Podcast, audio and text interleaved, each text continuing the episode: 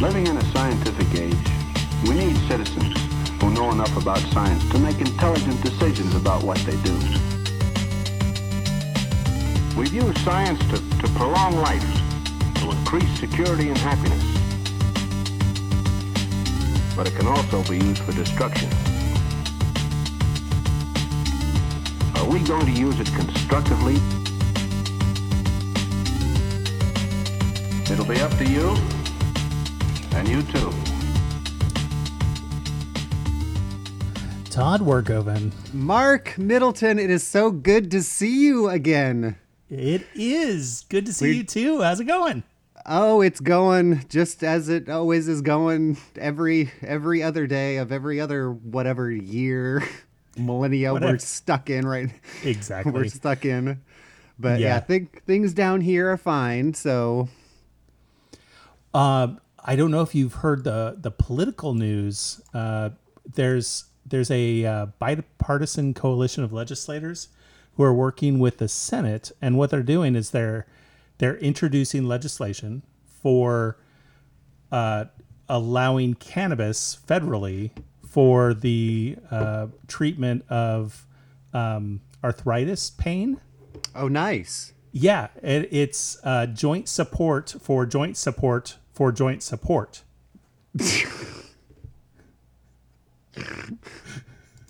If it didn't have that third joint support, I would have been upset. And I don't have anything to, I don't have any sounders, so I'll have to play my Oh, there we go. I'll have to play my bird call that Brian got me. so he gets one bird you get one bird call for that joke. One bird call. Awesome.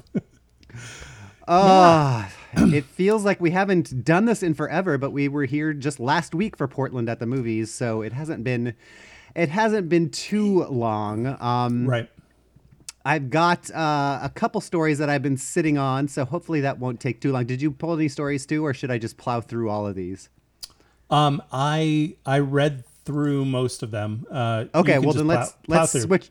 Yeah, let's Or- or well whatever. let's switch off stories though. So I'll start off with some uh, some fun news about smart toilet uh, smart toilet.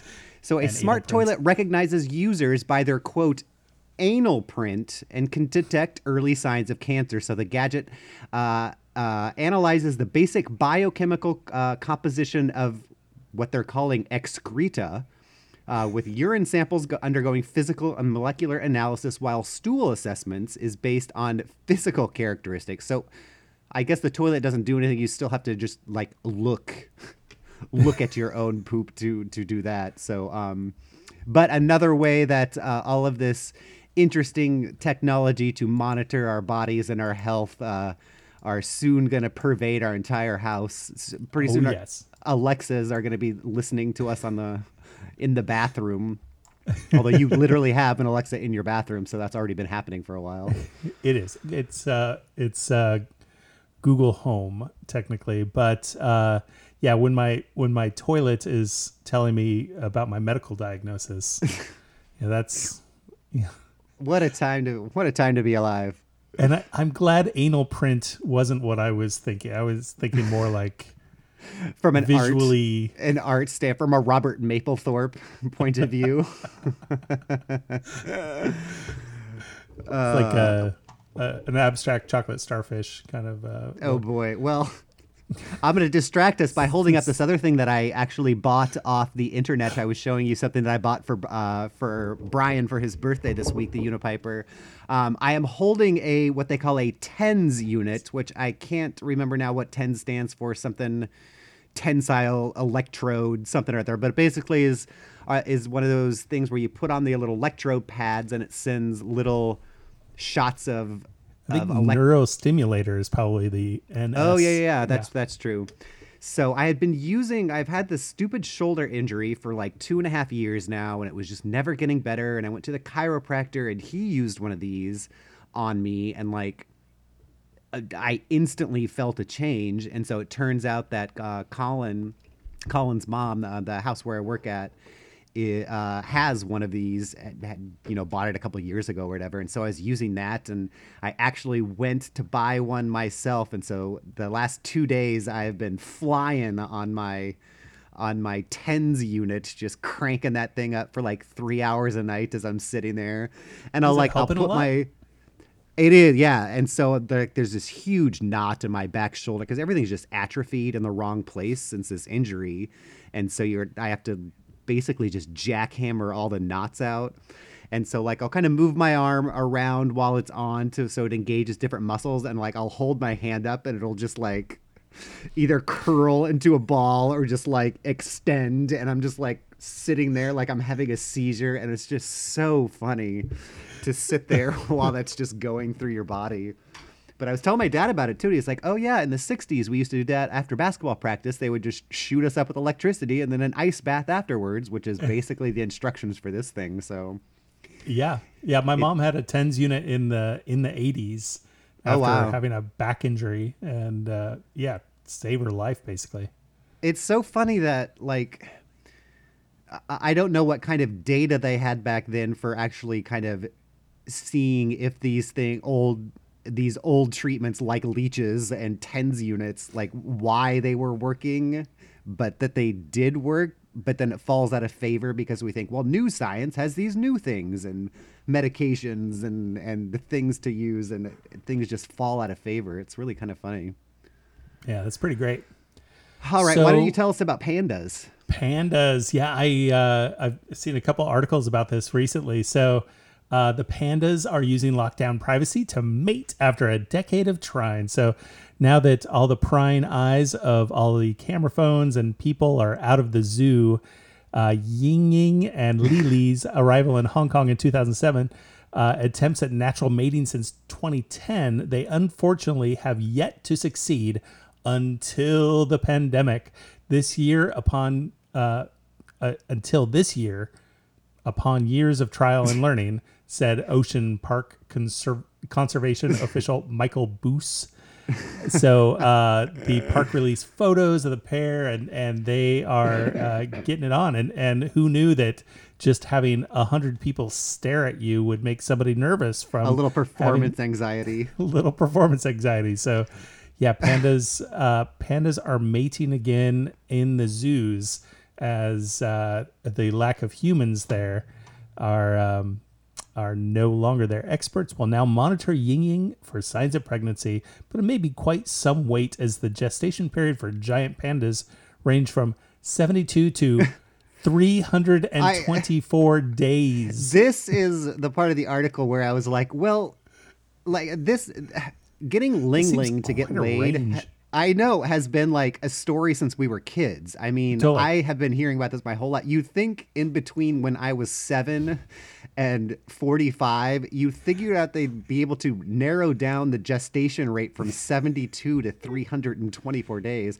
Although, if none of them have ever gotten pregnant, how would they know? I guess. I yeah, I feel like two have ever gotten pregnant. One was at 72 days and one was at 324. That's probably true because then it says the ultrasound. Um, let's see, the confirmation of the pregnancy can only be detected by an ultrascan from 14 to 17 days before birth. So they don't like even show that they're pregnant until they're like basically giving birth on the floor. oh, that's so funny. wow. Attempts at natural mating since uh, 2010. What are they? Me? All right. Well, uh, people. Speaking of a program that you were talking a little bit beforehand, uh, before we recorded about some new job prospects that you have and uh, the different programming languages that you use to program. Um, if you do need some things to do, if you know COBOL, the 40 year old You got a uh, programming system, you have a job. So states who uh, are all admitting that it's struggling to process a lot of these uh, unemployment claims because it's using a 40 year old system uh, compromised of COBOL mainframe and four other separate systems. So, quote, it's a programming language that was used to create a very significant percentage of business systems over the period of the 60s, 70s, and 80s. Uh, but over time, coders have obviously moved on, but all of these programs still work. We've sort of talked about that when um, we'll talk about the nuclear codes or whatever. They're like, Yeah. they're still run on floppy disk. But because they just need to do like a very specific thing, there's not really a reason to invent a new wheel and do anything with it. Yeah, I had a friend who was a COBOL pr- programmer for Chase Manhattan Bank. Uh, Wow. and, you know, like 10 years ago, you know, and at that time it was an archived old ancient language.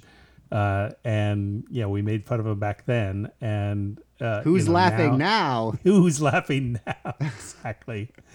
You Uh, write your paycheck like you. write- you know, Seriously. yeah. So it says the the COBOL programmers are generally much older than the average age of the coder, um, and universities haven't even taught COBOL since uh, the 1980s for the most part. But every day there are 220 billion lines of COBOL uh, used.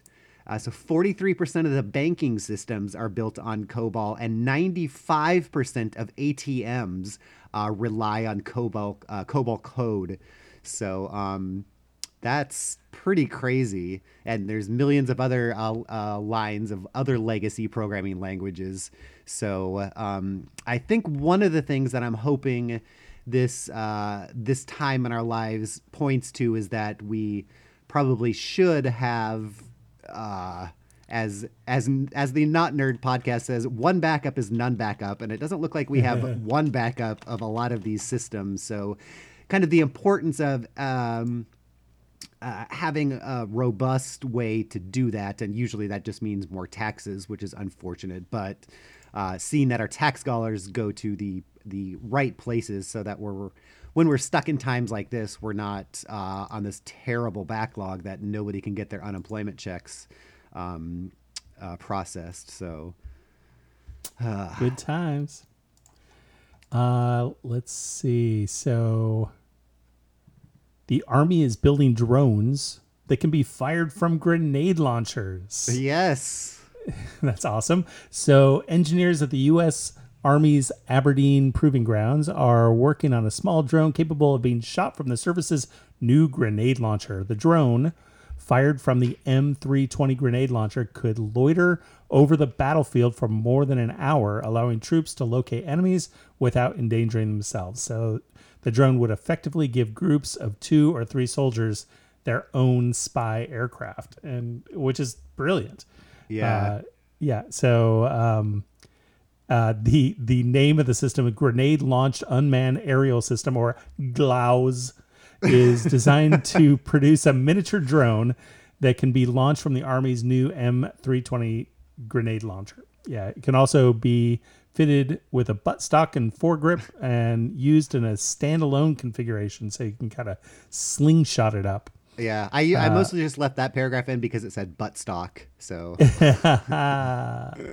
nice. But yeah, it, it looks at this is from a, a longer article in public, uh, Popular Mechanics, but it had some illustrations and, and breakdowns of what it looked like. And it's just sort of what you're picturing is kind of a missile coming out of a grenade launcher and then kind of unfolding itself and having the fins spring out. And um, you've got your you've got your one of those selfie drones that follow you follow you around and uh, this this new Super smart. generation of war is going to be really scary and really fascinating. Well, everybody knows how to work from home now. I think it's just going to be done in people's living rooms. It will literally just be a game of Counter Strike that everybody, all the world leaders are are playing. Wasn't that? Ba- well, that wasn't really the plot. I was thinking of um, the uh, the 1980s classic with um, uh, Star, not Starman. Um, Greetings, Starfighter. Um, Oh, the last Starfighter. The Last Starfighter. Yeah. Oh, the yeah, Last yeah, yeah. Where they put a video game out so that they could find uh, a quality fighter, uh, and then they um, recruit him him and to brought him in, recruited, recruited him to space. Yeah. That's great. Um, well, some good news from Virginia. Uh, Virginia Governor Ralph Northam announced Sunday that he has signed a series of new measures into law aimed at expanding access to voting in the Commonwealth. Uh, the new leg can everything be a Commonwealth? I don't think so. Is that Commonwealths, just are, th- those are the the first states, I believe. right? I- I, is, I that, is that what the word specifically means? I wonder. Commonwealth. Anyway, I'll, I guess I'll that's find a- out while you've been. Okay, the new legislation will- establish Election Day as a holiday and remove the uh, requirement of voters to show photo ID uh, before casting a ballot. I know that's always a a much ballyhooed part of these things is photo ID, but if you look into um, the process of getting some photo IDs, uh, tend to um, it tends to be another way that's that sounds like we're making something safe, but really just makes it un makes voting and other things unavailable for certain segments of the population. Because we think well everybody's got a driver's license when that's not the case at all. Um, so having a photo id is this extra step kind of a voting tax in a way that lots of people don't have access to or whatever. So um, it's always brought up well you know photo ids this and that which is um, a sound good thing that isn't necessarily in practice a great thing. But um, so it would remove the requirements for photo ID and expand early voting to be allowed 45 days before an elected uh, an election without stated reason. He said, voting is a fundamental right, and these new laws strengthen our democracy by making it easier to cast a ballot, not harder. No matter who you are or where you live in Virginia, your voice deserves to be heard, blah, blah, blah. Um, several states and cities have already made Election Day a civic holiday, uh, including Delaware. These. Oh, like nothing. None of these states have anything in common. Delaware, Hawaii, Kentucky, and New York, which is a really weird cross section Huh. Because that like Yeah. hits every that's what like when you make movies they call something a four quadrant movie where there are four demographic core demographics that make up moviegoers and you have to have something for each of those things in order to make the most money or whatever so this is like a four quadrant uh, movement for uh, making election day a holiday so uh, proponents say making election day a holiday uh, could improve voter turnout but it may not become a federal holiday anytime soon because it's drawn deep division upon party lines. Uh, in January 2019, Democrats proposed a sweeping bill that would make it a, a holiday. But guess who? Our favorite person in the world, Senate Majority Leader Mitch McConnell, said the measure would pay government work. Oh, he said this measure would just pay government workers to quote hang out at the polls during an election. So, I don't. I guess whatever that means. Uh, so the, all of that stuff is always usually voted down by Mitch McConnell any sort of election reform or uh, election access, uh, which it's interesting to see the spread of the spread of what I'll call talking points. It's interesting because in uh, I don't have cable news and I don't typically go into a lot of news on the internet as far as like I read a certain source or whatever. I just sort of keep it to broad stroke headlines unless something's like unfolding or whatever. You can dig deeper. But so in the morning, I, I wake up and, and put Drudge because he's got a big bold headline that tells me everything that's going on. And then I'll just kind of go to Facebook and people have, you know, post stuff there and you can kind of get a read. But within 10 minutes, I can probably tell you all of the talking points that have been on uh, Fox, Fox News and the talking points that come from CNN. Because not only do people post an article from them, but they all oddly use the same phrases and the same little resources.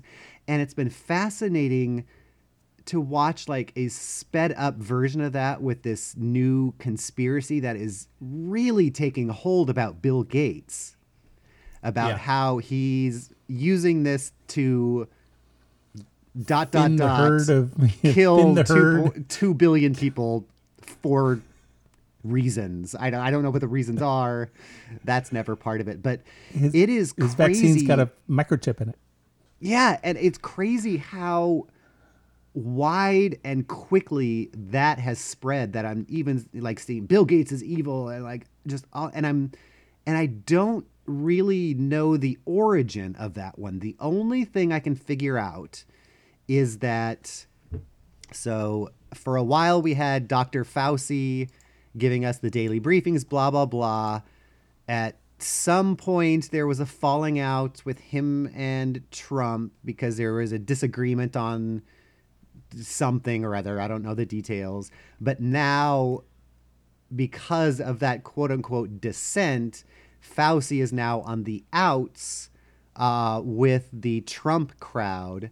And since tr- uh, Fauci and Gates are working together on vaccines and, and rollouts and all of that, Gates, through association with Dr. Fauci, is now the enemy of the extreme right wing. Is that Yes. right?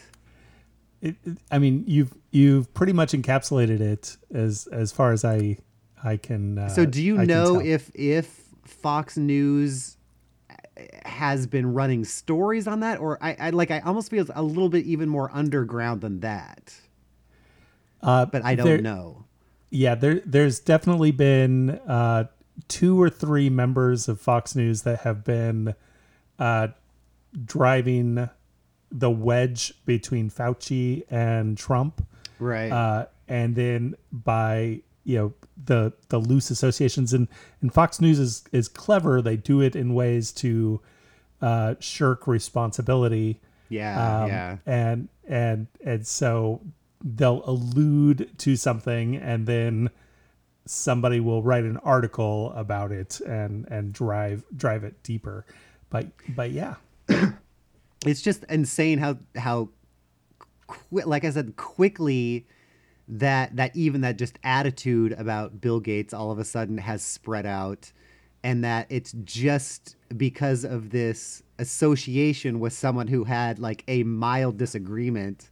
And then meanwhile everyone every every person in power on earth has direct links to Jeffrey Epstein and like Exactly. that gets zero traction. But anyway, it- yeah, it, that's been fascinating.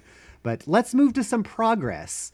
Uh, Land O'Lake. Oh, I, I don't mean to steal your next story, but uh, Land O'Lakes has quietly removed the native woman from its packaging. Now, if you if you know your butter like I do, you will know the Land O'Lakes packaging, which has the um, the Native American woman that is kind of kneeling and, and presenting the butter or whatever as a gift.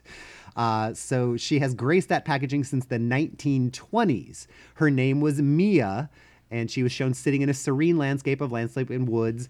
Um, that landscape will remain on the packaging, but the Mia is re- nowhere to be found. are they replacing it with a pipeline It's just a big pipe just spewing oil into the crops that the cows are eating to make the butter. Uh, on some places, she uh, on some packages she's replaced by photos of Land O'Lakes butter. One of my favorite Land O'Lakes things, is if you look at the little tag that says uh, the price on the like on the shelf, it'll just be LOL butter, which always makes me LOL when I see it. um, so it's about hitting its 100th anniversary. The company was started. Uh, that's weird because it says it started in 1921, but it's been on the product since 1920. So I'm not quite sure how that lines up. But they make 14 billion dollars in sales uh, every year. So there Did you go. know that Iron Eyes Cody, uh, the crying Indian from the 70s and 80s, who I, as a child, I had a poster hand signed by him. I saw him in a mall and and That he signed is- a poster for me. Um, Iron Eyes Cody was not Native American. He yeah, was he was a hundred Sicilian. percent Italian. like a hundred. He like, I think he is literally from Italy. Yeah, not yeah. his like- fa- his family is is straight from Sicily. Yeah. so that I, that is hilarious to me. And my memory of Iron Eyes Cody, and for anyone who doesn't remember that, there was that popular.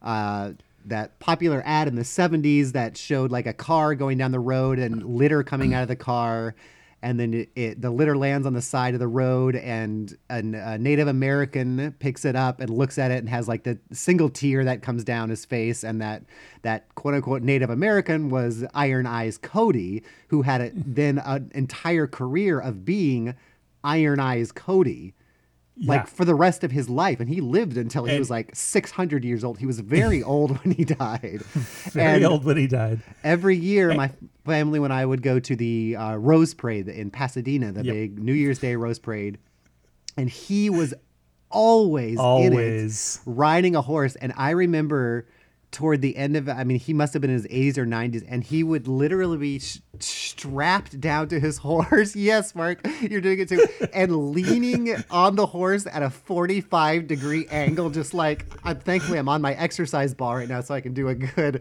just like bouncing down the street and at not until after we he died did anyone re- know that he was not a native american So, how many rose parades did you watch in person? Ah, boy, I would say from the ages of four or five until I was 19. So, I mean, all of So- my childhood. Do you remember? I believe it was it was either eighty four or eighty six. Um, there was the actual lantern from the Statue of Liberty was on one of the floats. They were doing the renovation of the Statue of Liberty. Yeah. and they replaced the flame and and the torch of the Statue of Liberty, and so the old torch that is now in the Statue of Liberty Museum, I think, Yeah. uh, was paraded around literally around the world, and uh, it was in the Rose Parade, and that was probably the last Rose Parade that I saw in person. oh, wow. Uh, so- yeah, a hundred percent. I was at that at that rose parade. So you and I uh, attended the same uh, event as a child. That's so crazy. Did you? Would you? That's is that the only one that you saw? That was the latest one I saw. So what happened was we had a friend who lived four blocks off of Colorado and uh, Colorado Boulevard, and so we would home base at their house and uh, be down there on the sidewalk until they opened up the you know ten foot into the street. Yeah. and then we'd all you know get our spots on the street, and then we'd spend the night, and it was it was such a party all you know until the yeah until Yeah. the party until the parade was over like it was uh you know so we'd bring our sleeping bags down there and sleep on the side in in the street and and do all this stuff yeah, Yeah, my, we would always go in a big group like from our church, and all of the dads would get up at like three in the morning, and they would go towards the end of the route, and they would set up like two picnic tables, and then uh, th- throughout the morning, like the wives and the kids and like everybody would show up. So we'd have groups of like fifty people, and we'd go every year, and we'd always be at the very end of the parade route. So like half of the floats would be broken. The marching bands were so exhausted. The like all the tuba players were just like they looked like they wanted to die, and like everybody was just Oh, yeah. exhausted, and it was uh it was so fun. Um, it was 1985 Wow. Yeah, a hundred percent. I was there because that was right in the middle of, of childhood. So, um, there is some. Uh, oh, why don't you tell us about the 30th anniversary of Hubble?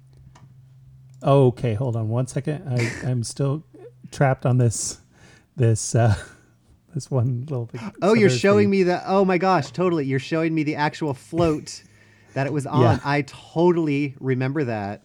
Uh, yeah, it's like a flat float presented by the Hilton, and there's a lady waving. I don't know who she is on kind of on a, f- a front platform, and then there was a middle with the actual lantern, and then like a flower, a flower Yeah. picture of. Wow, that is and, so. and I remember there was there was some controversy because it, it they had to cover it with flowers to meet the guidelines Yeah. of the of the parade. Yes, because hundred percent of the uh, of the things on there need to have organic flowers or flower related materials on it, which is always it's so neat to see those things so close uh, when you're a kid. absolutely. And I'm so uh, glad. Did you ever go up in the Statue of Liberty? I have not. Oh wow! Well, you can't, any, and you won't because you can't. Uh, but I was thankfully able to do that as a kid to go up to the not to the lantern, but at that at that at the time in the '80s, you were able to go up to the crown and look at. And Yeah. it just it was so small, and in the smallest, it's a double a double spiral staircase. So you, I mean, and it you, there is no room to move. Like it was so weird how small it was uh, inside because you think, oh, it's like you can stand and like It's walk massive. around in the crown Right. and uh, not at all. Anyway, All right, uh, Hubble's 30th anniversary. So the Hubble Space Telescope turns 30 today, uh, just a few days ago on the 24th, um, as it was launched aboard the Space Shuttle Discovery on April 24th, 1990. Ever since it captured the first image a few weeks later, the telescope has entranced the public with its views of objects near and far.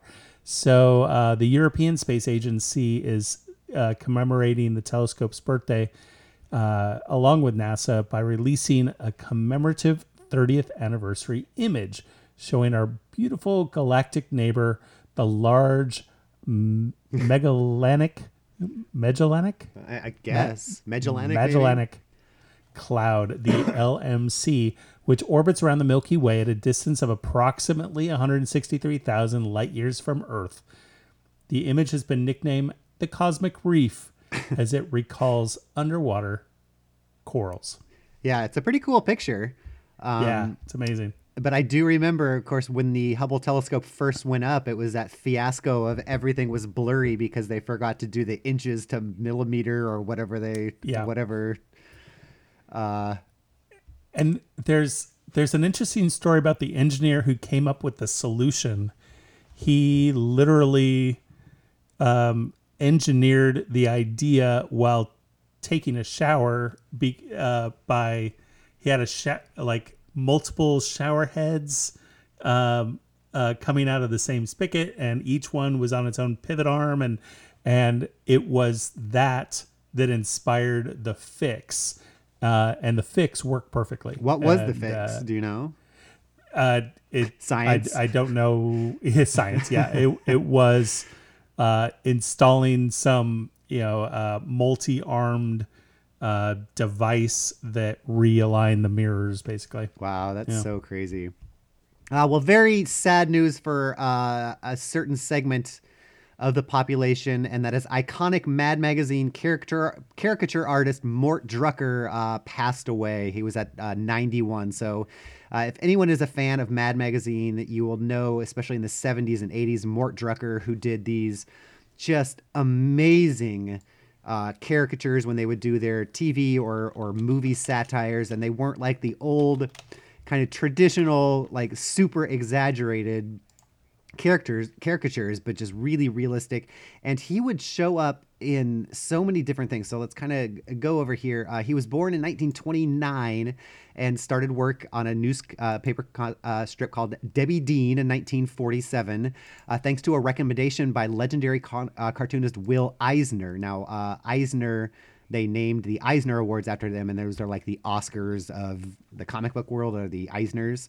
Um, so he assembled a portfolio of comics w- to work over the next 10 years or so, uh, and then was brought into Mad Magazine's offices in 1956 in hoping uh, in hopes of getting a regular cartoonist job. He hadn't yet perfected his caricature style, and at the time, the magazine had only done an, an occasional pop culture parody. But that quickly changed in the 60s when every issue began to have some kind of movie or TV parody with most of them being drawn by Drucker himself over five decades. So his style is iconic. If you don't know who Mort Drucker is, you can Google him. It's M O R T Drucker. Um, and you'll totally recognize it. He was on covers of Time magazine, Everything. and he did. I remember he did a cover for the heavy metal band Anthrax uh, when Oh, in yeah. the in the early '80s or whatever. And I had this metalhead friend that uh, every time I saw that, I would say, "Hey, Mort Drucker drew that," and like try to tell him about Mad magazine, and he like could never be any less, Less interested than, than what it was. Um, but he also did a lot of po- he did a poster for American Graffiti. Um, just a ton of like ton of a ton of stuff. So you totally know his work.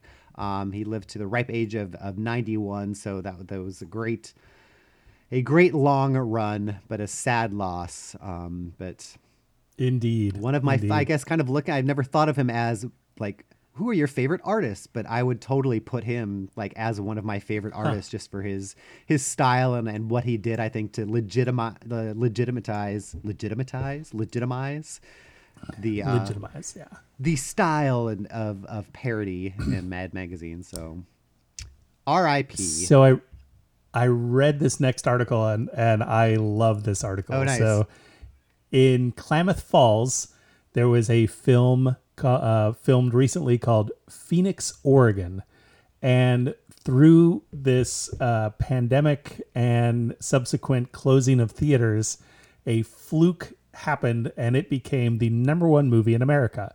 So uh, it's produced by an Ashland based production company, Joma Films, was slated to open at select theaters, th- select theaters across the country on March 20th.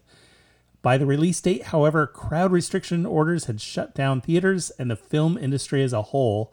And in an effort to salvage the film's release, Joma Films turned online. Tickets to see the film through a one time link at a cost of $6.50 garnered what, under normal circumstances, would be considered a massive flop. they made a total of $3,842, which for the opening weekend of March 20th and 22nd made it the number one movie in America. and uh, so there was technically one other competitor lost in America. And so that movie made even less. Wow. Uh, so the film was shot over roughly a month in May of 2018 around downtown Klamath Falls. There's a there's a metropolis Yeah. and key locations such as Hanscom Bowling Center, the Daily Bagel, Silvertip Mobile Home Park, and Italiana's Ristorante. Uh, so Well, don't forget The Rooster's casting- Steak and Chop House. roosters uh, and rodeos pizza and salanderia The saladeria. Salad- oh my! saladeria I've never heard of The a ca- saladeria. saladeria it's super fancy uh, the cast and crew took up residency at the Cerulean Hotel during the production, and the adjacent Waffle Hut eatery became a second home for the actors and film team. Oh, I would give any amount of money to Good have a Waffle Hut Falls. near my house. Yes, It's still on my bucket list is to go to a Waffle House. I've never been to one.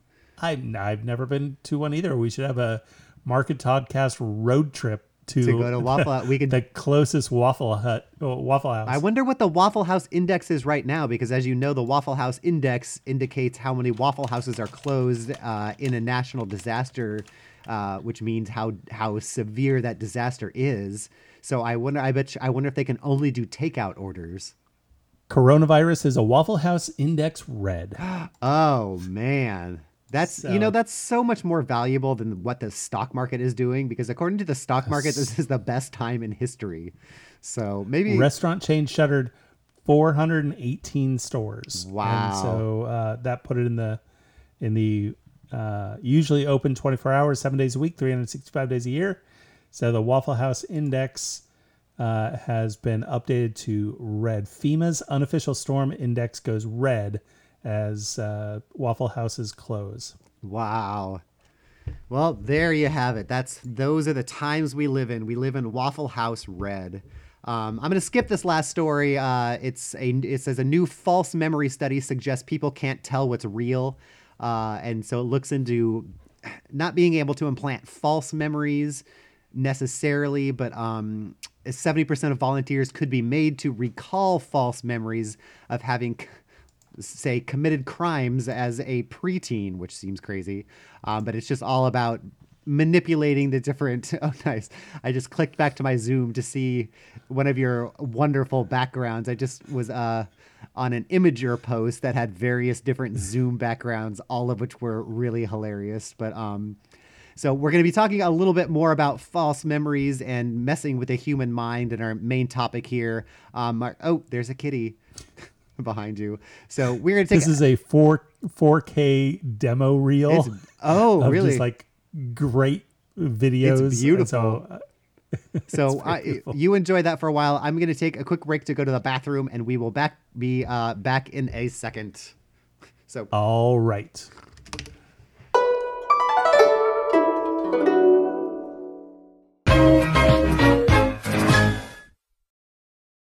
My my COVID mustache is coming in nice.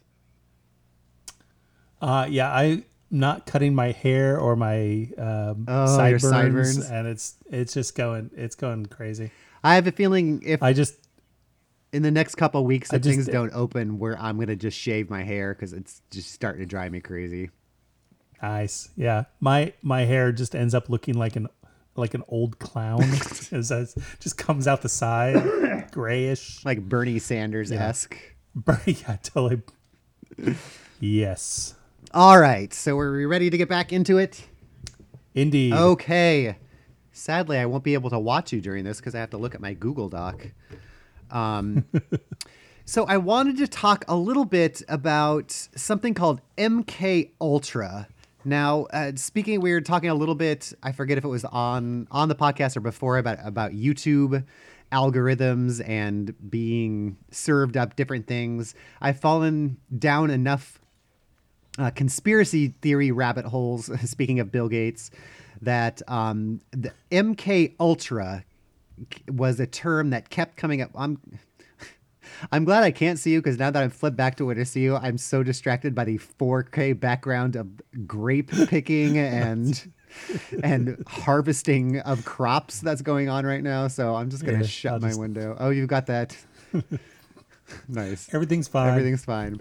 Um, but MK Ultra is something that I always hear when conspiracies are talked about, but I've never really known what it is. So I thought it would be interesting to kind of dive into the re, uh, the what is a very real thing, but which has also been used to like bolster every single conspiracy theory like ever because it does happen that this one is true. So it does there are a lot of rabbit holes within this rabbit hole because it has to do with kind of how uh, the CIA has all these different projects that kind of roll into one another or kind of change from from time to time depending on what I can't I want to be able to look at you when I talk, but every time I flip back, now you're in the cockpit of of an airplane from Top Gun, and it says Top Gun Maverick, and you're doing an an upside down pass over the Swiss Alps. It looks like. So dang nabbit, I don't know if I would have to. I got to keep you entertained. I know. I don't, I'm gonna have to edit this maybe, or probably not. but um, so uh, a look kind of at the CIA in general, uh, kind of came into formation uh, in the wake of World War II. There was something called Operation Paperclip, which, if you're familiar with conspiracy theories of any kind, this is another name that also comes up. Now, Operation Paperclip, part of that had to do with all of the scientists from around the world that had been working with the United States uh, on the bomb and all of these different things uh, in Germany specifically to um, further different mind control or not mind control but just different weapons that they could use uh, chemicals or, or mental warfare things like that. After the war all of those scientists went back to their own countries which really made the united states nervous because now all of those people you know, go back to China or go back to Japan and go back to all these places that may or may not be our em- enemies, developing different things that we might not be able to just shoot out of the air like we're used to. Um, so uh, this paranoia and the Cold War begins, and the CIA uh, starts looking into all of these different uh, things, uh, especially coming out of Nazi Germany, about subduing and controlling the human mind. Now, uh, in Nazi Germany, a lot of experiments were done with different chemicals and different ways of mind control and and um, all of that.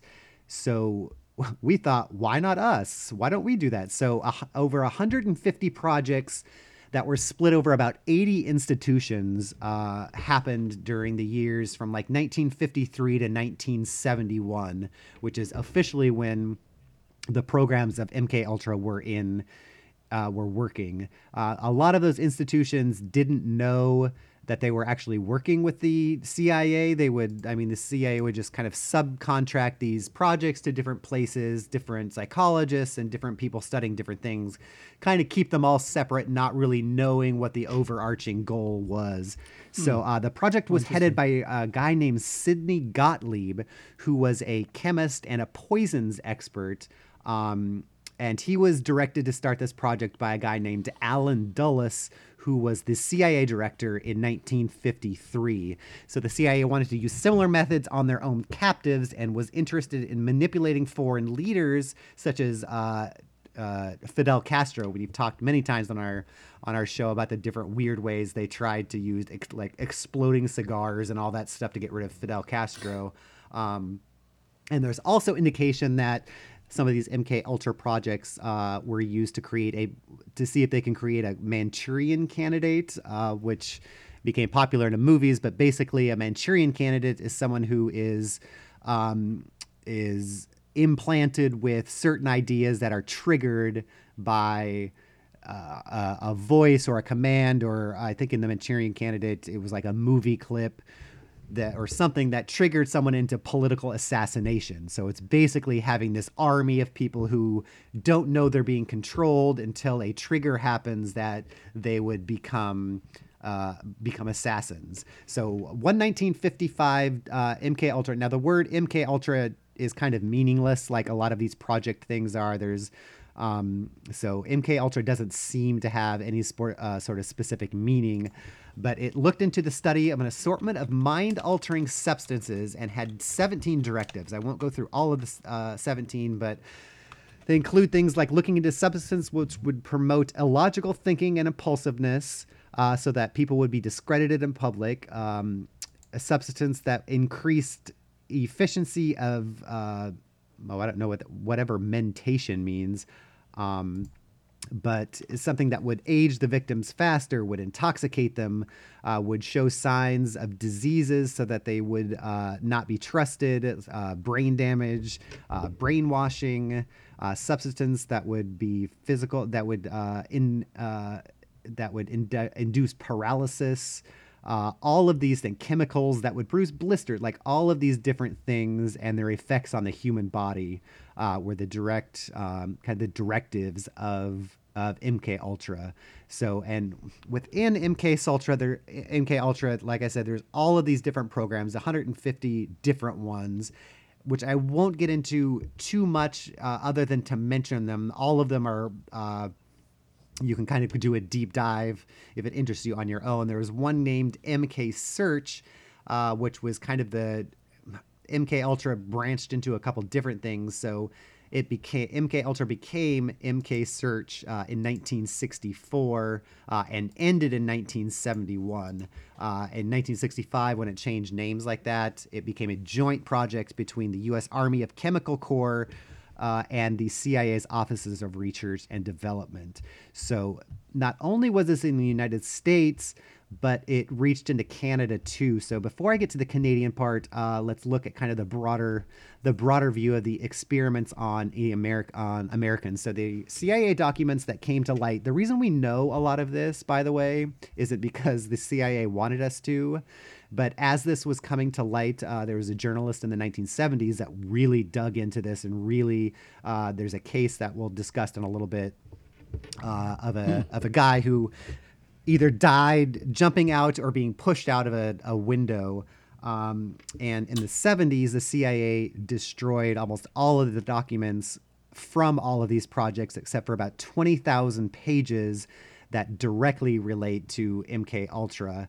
So um, the CIA document suggested that they investigated, quote, chemical, biological, and radiological methods of mind control. And they spent an estimated $10 million, which today would be about $87.5 million. So a lot of it was uh, taking a look at LSD. Uh, so, one project got underway in April of 1953, uh, including administering LSD to mental patients, prisoners, drug addicts, and sex workers, or as one agency officer put it, quote, people who could not fight back. In one case, they administered mm. LSD to mental patients uh, to a mental patient in Kentucky for 174 days. They also administered LSD to CIA employees, military personnel, doctors, other government agents, and members of the general public, often without the subject's knowledge or consent. Uh, there's another subsection called Operation Midnight Climax. That's as exciting as it sounds. Uh, and this is where the CIA set up brothels. And in the brothels, or they would have the prostitute working with the CIA. The prostitute would lure in the men into a room like a hotel room with a two-way mirror. On the other side of the two-way mirror is where the CIA would watch. Um, the prostitute would put LSD in uh, some sort of drink, and so the man, uh, the men would take it, and the CIA would just observe them for hours to see the effects of the LSD on these people. And obviously, they used uh, brothels and, and prostitutes because the men would be too embarrassed to say that they were doing anything or got out of control and, and stuff like that. So, um, uh, heroin addicts were also bribed into taking LSD with thoughts of what? Getting more heroin. So, heroin heroin users are very uh, uh, very much able to be lured into anything by the pro. I I've never tried heroin, thank goodness, because I would probably love it and never want to stop. I've heard it described by heroin addicts. Um, like, what does heroin make you feel like? And they're like, it makes you feel like you want more heroin, which is pretty great. and I've I've also heard it that this is.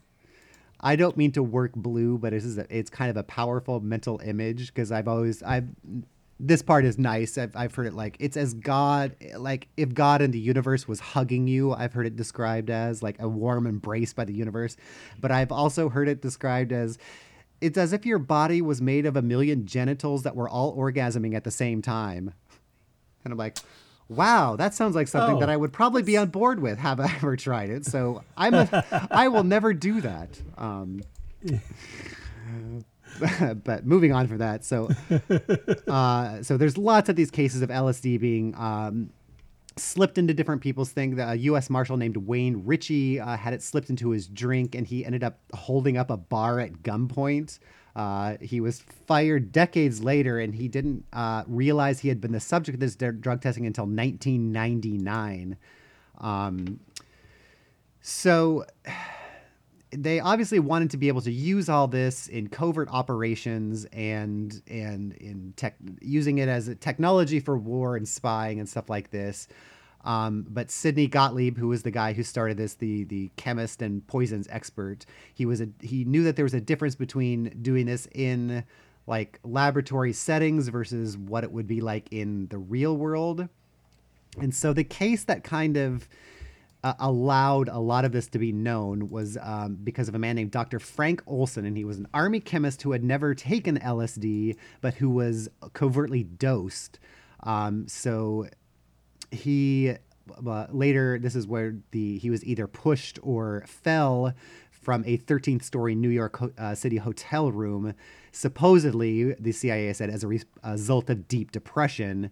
Um, but uh, Olson, who uh, Dr. Frank Olson, who was the person who fell out of the window or was pushed, had approached his superior sometimes earlier, doubting the morality of the projects they were work on, working on, and asked to resign from the CIA. So later forensic evidence conflicted with the official version. Uh, it said when Olson's body was exhumed in 1994, cranial injuries indicated that he had been knocked unconscious before he exited the window. I like exited the window. Um, the medical examiner termed Olson's death a homicide. So in 1975, his family received $750,000 from the U.S. government and formal apologies from President Gerald Ford and CIA Director William Colby. Uh, though their apologies were limited, that they were just apologizing that he didn't know that he was being dosed, not that he was pushed out a window. Um, so there is a suit as as late as July of 2013, which was a wrongful death suit. Uh, that suit was dismissed. So a few days before his death, Dr. Olson quit his position as acting chief of the Special Operations Divisit, uh, Division because of a severe moral crisis concerning the nature of his biological weapons research. Among his concerns were the development of assassination materials used by the CIA, the CIA's use of biological materials, uh, experimental on those weapons, and um, blah, blah, blah, all of that stuff. So, um, that was something, and his family until the 70s didn't know. The only thing that had been said in his um, his death certificate was that he was either fell or pushed, and like for decades, his family like his family was like, well, what, what is that? What?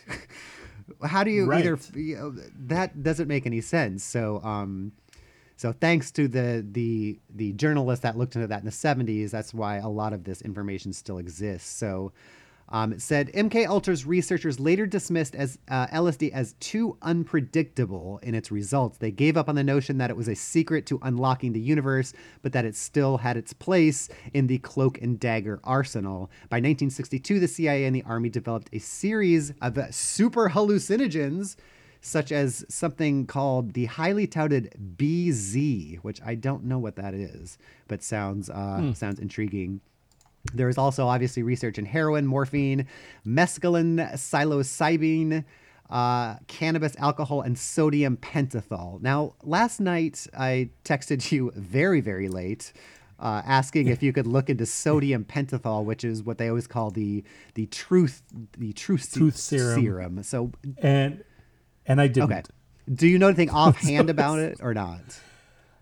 Um, I I I have read uh, about it in the past, and the general consensus is it does loosen inhibitions, but it doesn't like force you to tell the truth. Right.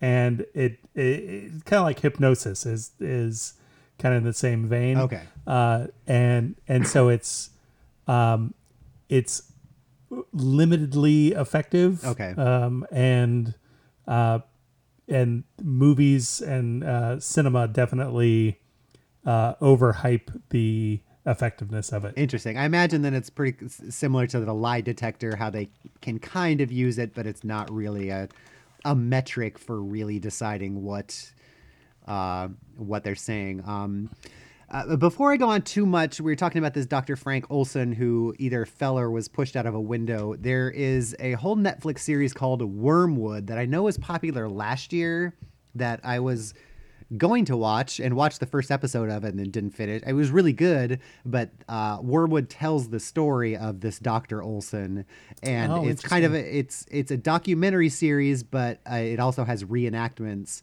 um, and the reenactments are like movie quality. I I think one of the one of the Skarsgårds or Sarsgaards are in it. I don't know if it's a Peter or a Stellan or a whatever other Sarsgaards there are running around. Um, so that's worth looking into.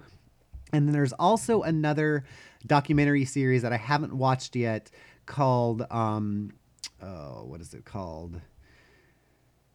Uh, now I can't find it. Um, but oh, it's called The Fifth Estate, and The Fifth Estate is a documentary, a Canadian documentary about what I'm going to talk about next. And this also had a huge impact on a lot of the things we learned, um, because at the same time, all of this stuff is going on in the United States. Canada was being used um, also to test a lot of stuff and and um, did some really really not great things under the under the direction of this guy named Donald Cameron. So the CIA exported experience to Canada through British psychiatrist Dr. Uh, Donald Cameron, who had been working on different ways to correct schizophrenia. Um, in addition to LSD, he was also experimenting with other electro. Speaking of my TENS machine, electro electroconvulsive therapy, which is basically the the um, one flew of the cuckoo's nest, you know, electrotherapy you see in the movies where they're holding up those huge things to your head and just like driving electricity through you.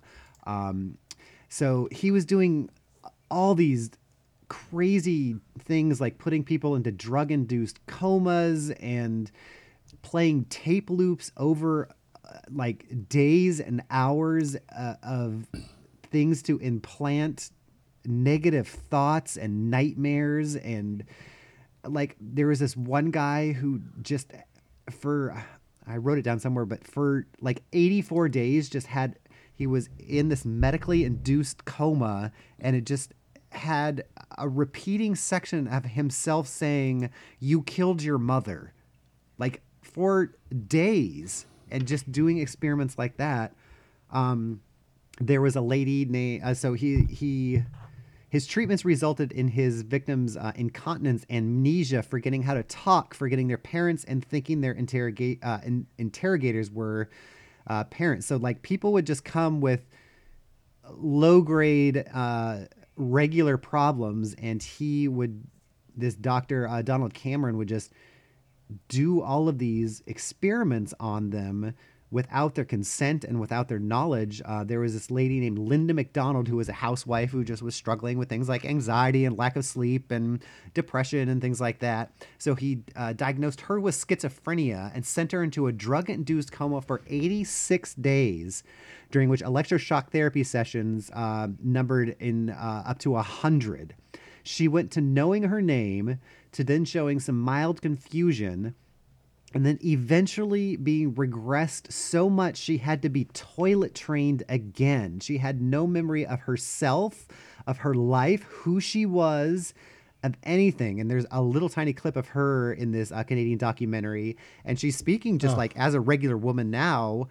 Um, about she's like, and I had to relearn how to be toilet trained because like I had the brain of an infant, uh, having to learn how to walk again. Um, Oh, it was 23 days of that guy hearing the "You killed your mother" messages. You killed your mother. Um, so yeah, that documentary and the documentary is on YouTube and it's called "The Fifth Estate," which I haven't looked into because just this Canadian aspect of it is just Monstrous. just That's terrible. Yeah, just monstrous. Um, so kind of moving quickly through through some of the rest of it because like i said it's, it's very long but they wanted to be able to use this on prisoners and because the cia knew that they wouldn't be able to get allowed uh, wouldn't be allowed to do a lot of this uh, in the united states and to avoid criminal po- prostitu- uh, prostitution criminal prosecutions um, they would go to japan uh, east asia the philippines germany uh, and then experimented on uh, prisoners there. One of the projects was called Sub Project 54, uh, was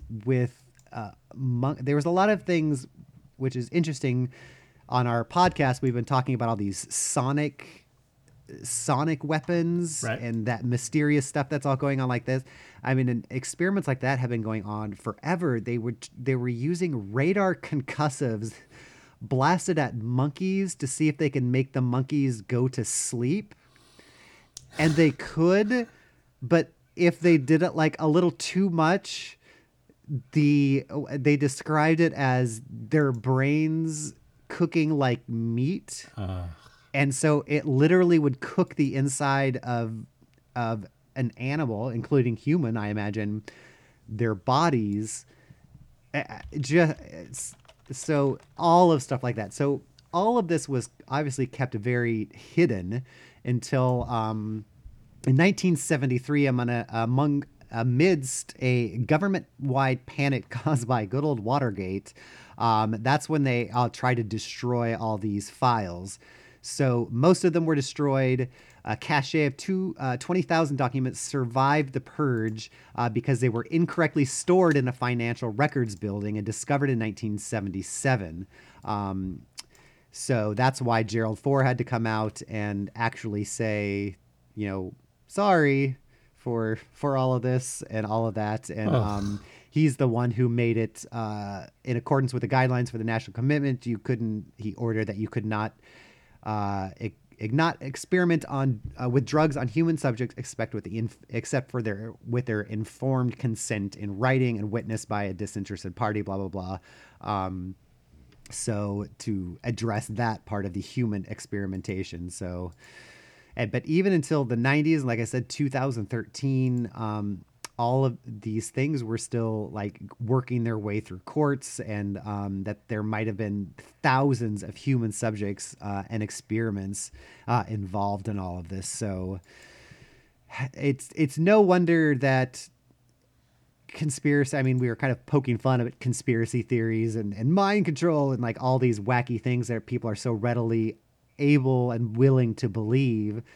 But then you look into this and you're like oh Right. oh this is literally happening like they are dosing people unaware like general public members with drugs to just see what happens.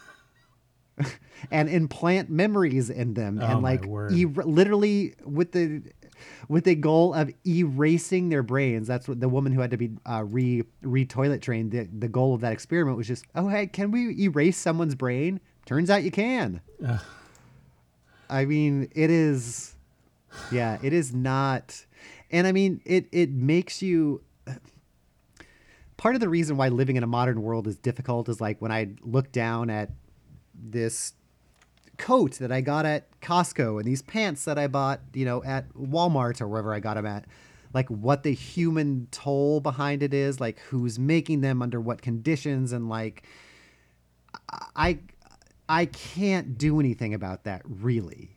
I mean, Right. I can, but there is not there is literally nothing in my life that has not been touched somehow by conditions that were are subhuman or whatever and having to wrestle with the fact that we're living in a world that is built on inequity and my life is made better by that like 100% Right.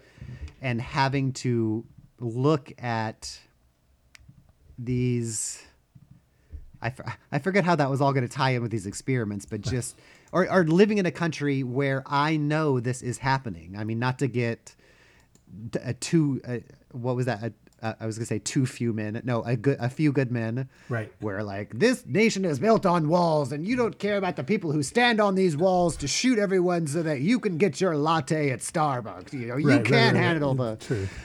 And like I, I know that and i mean you've been in the military you know that like those are realities and like how complicit should i feel how like how do i wrestle with that Right. or am i going to forget about this as soon as this podcast is done because my brain cannot handle that cognitive dissonance Right. No, I I absolutely understand that that position, and I don't have the cognition. a good answer for no, me. yeah, I don't have a good answer for you, but I but I don't have a good answer for me either. Like, yeah you know, uh, we we have, uh, you know, you uh, a couple hours ago you sent me a video of a squirrel being chased by a cougar, and Yes. it got caught and died, and I had the squirrel did the squirrel did and i got upset like and and notably like oh my goodness this creature has just been captured and and killed and slaughtered slaughtered and meanwhile north korea uh meanwhile you know we we have a tr- you know the the uh Uyghurs This in China uh, yeah we have the state. yeah it- totally and we definitely have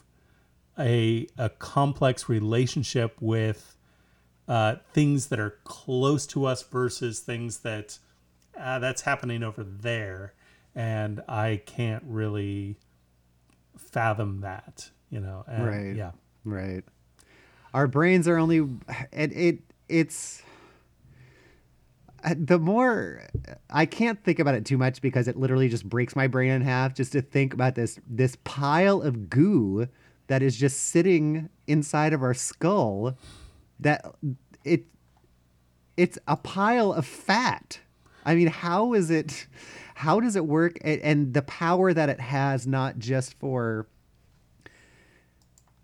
being able to be manipulated by outside forces, but our own lengths of self delusion and denial. And, and I don't say that condescendingly because I mean, I'm a former alcoholic that like I had to really face the incredible amounts of denial that I was in and completely reconstruct everything that I had, uh, you know, I had heard over my whole life and hold up each of them to see like, how, what what of this is bullshit and which of this is you know constructed and like do all Right. that so the amount of of work it takes to work against your own brain in your brain's pursuit of self-preservation in Yeah. and of itself is is so crazy so Yeah. it's just and then i mean working with this working with my electro TENS unit or whatever how our body this is this is very much going to steer into stonerville but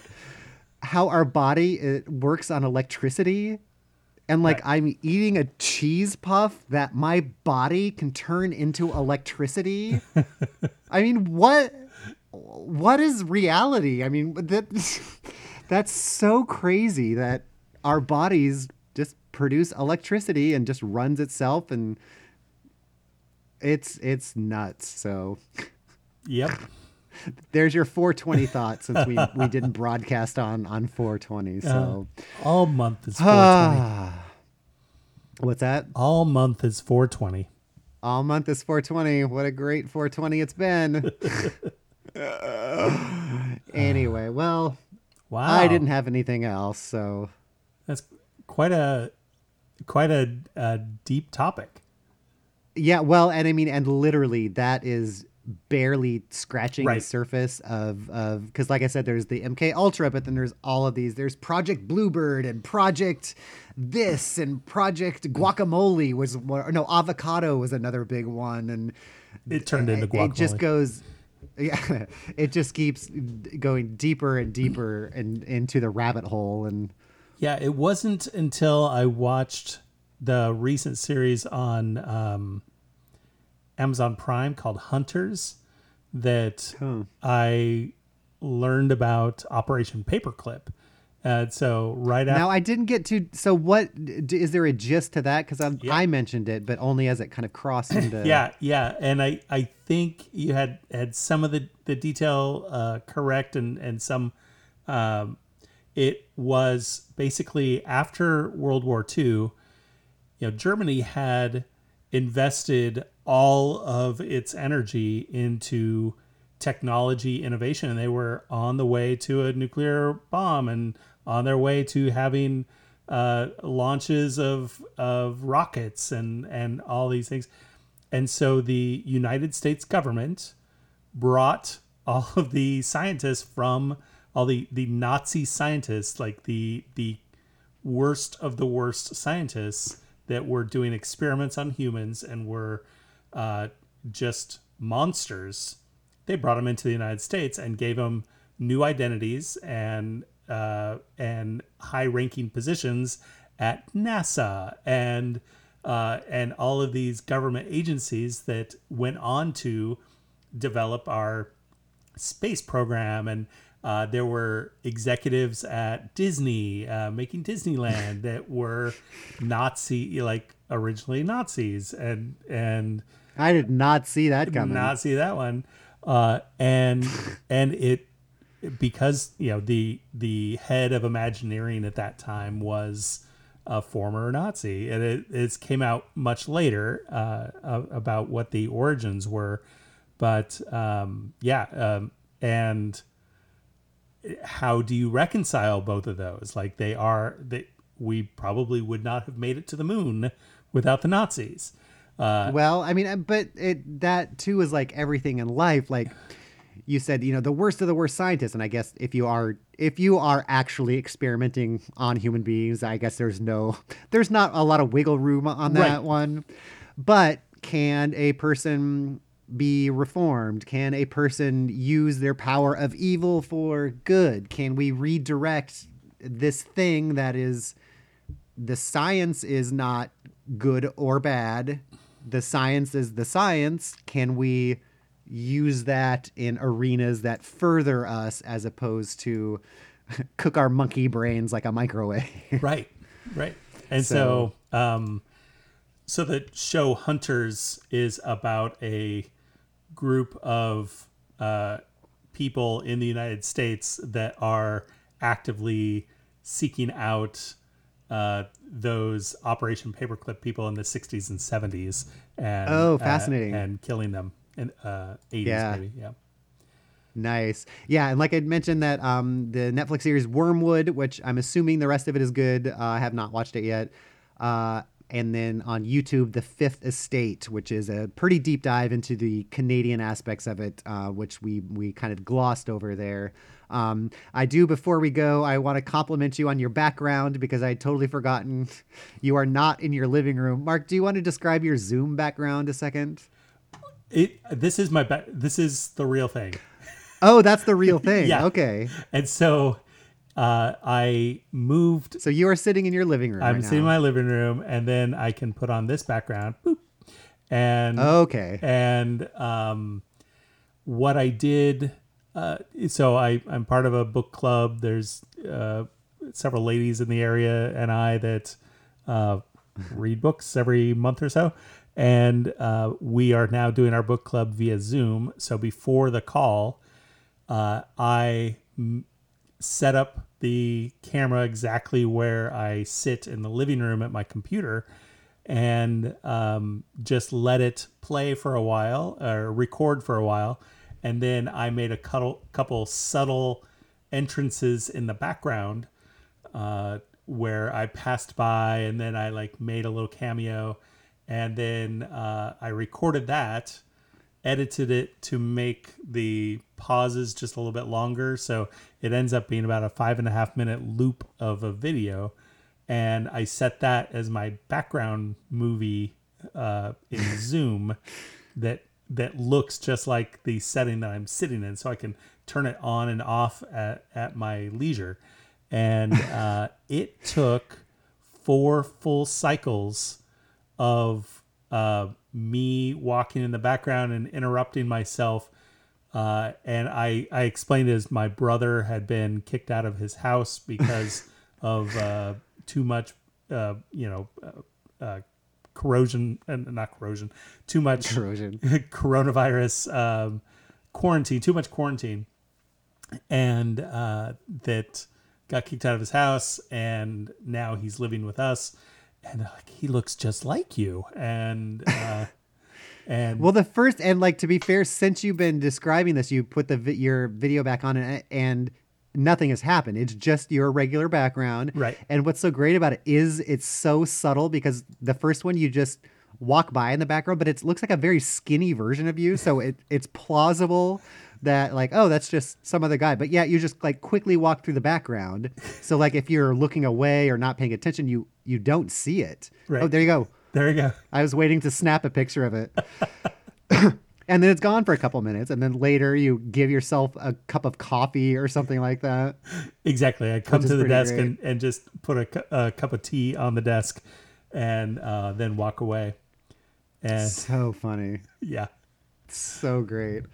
All right. Well, it's been nice seeing you again. Maybe I'll see you. I I think I'm going to try to come up to uh, come up to see Brian to drop off his his birthday present. Up from his bottom porch to him up on his top porch at some point because it's his birthday, the Unipiper's birthday this week. Uh, so wish the Unipiper a happy birthday. I believe Yay. it's Wednesday, maybe. Um, and don't tell him he's getting one of these. Oh, what if he listens to this? I guess I will. Oh, there you are again. there. I- Oops. I'm gonna try Went to take a way. screenshot. Uh, I'll send you a little clip. I've got a little video. Oh, you missed of it. Okay. Um, but yes, I will. I won't spoil it in case Brian actually somehow listens to this podcast. But um, wish him a happy birthday. Happy birthday, Brian. Um, thank you to everyone that listens. Um, and I hope everyone's holding up well. We're getting near-ish towards the beginning of the end of maybe this being over. That's how I'll hedge my bets. So Um, we've we've talked about uh, Wish.com in the past. Uh, uh, last year Yeah. for your birthday, I got a bunch of things off of Wish, which is just a a oh, Chinese. there you are poking in the background again. So he'll he'll come back in in like a, a minute and a half or so uh, and wave. Um, and so Wish.com is a uh, a website that's a marketplace. There he is. Uh, it's a market marketplace for Chinese made goods, right? And um, they have traditionally it's just kind of all across the board, just weird things, and uh, they have shifted half. Uh, I would say solidly half of the items are now either um, masks things to masturbate with or leisure wear sweats. And so like all types of sweatpants, all like a full sweat jumper, full, like just sweat and, and then all types of masks. I would and- I yeah. would say those last two items work in opposition to each other, but maybe I'm just maybe I'm just doing it wrong, I guess. maybe I'm wearing the wrong maybe I'm wearing the wrong sweatpants, I guess. exactly. Exactly. I did I it's funny that the the electroshock thing that I got, I was reading through all of the instructions or whatever and warnings, and one of the warnings was like war in all capital letters, warnings. Do not use on neck or genitals. Oh, nice. Well, on that note, inexplicably, we will end the show. Uh, listen to Funemployment Radio. They are doing shows every day of the week still, and they're actually doing uh, Friday night little happy hour get togethers over Zoom and Skype. So if you're uh, wanting to hang out that way, that's a great way to do it. Um, if not, just keep doing what you're doing in case, unless you're doing it wrong, then don't do that anymore.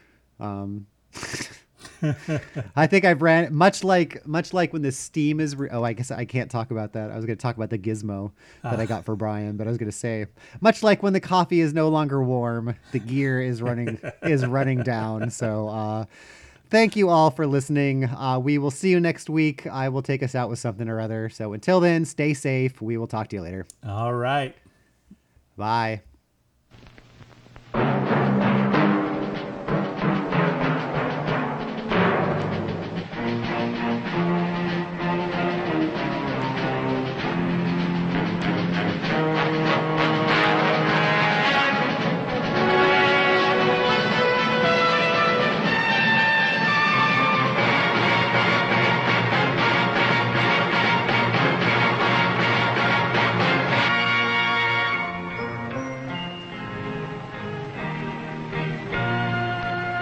Some people have a deep, abiding respect for the natural beauty that was once this country.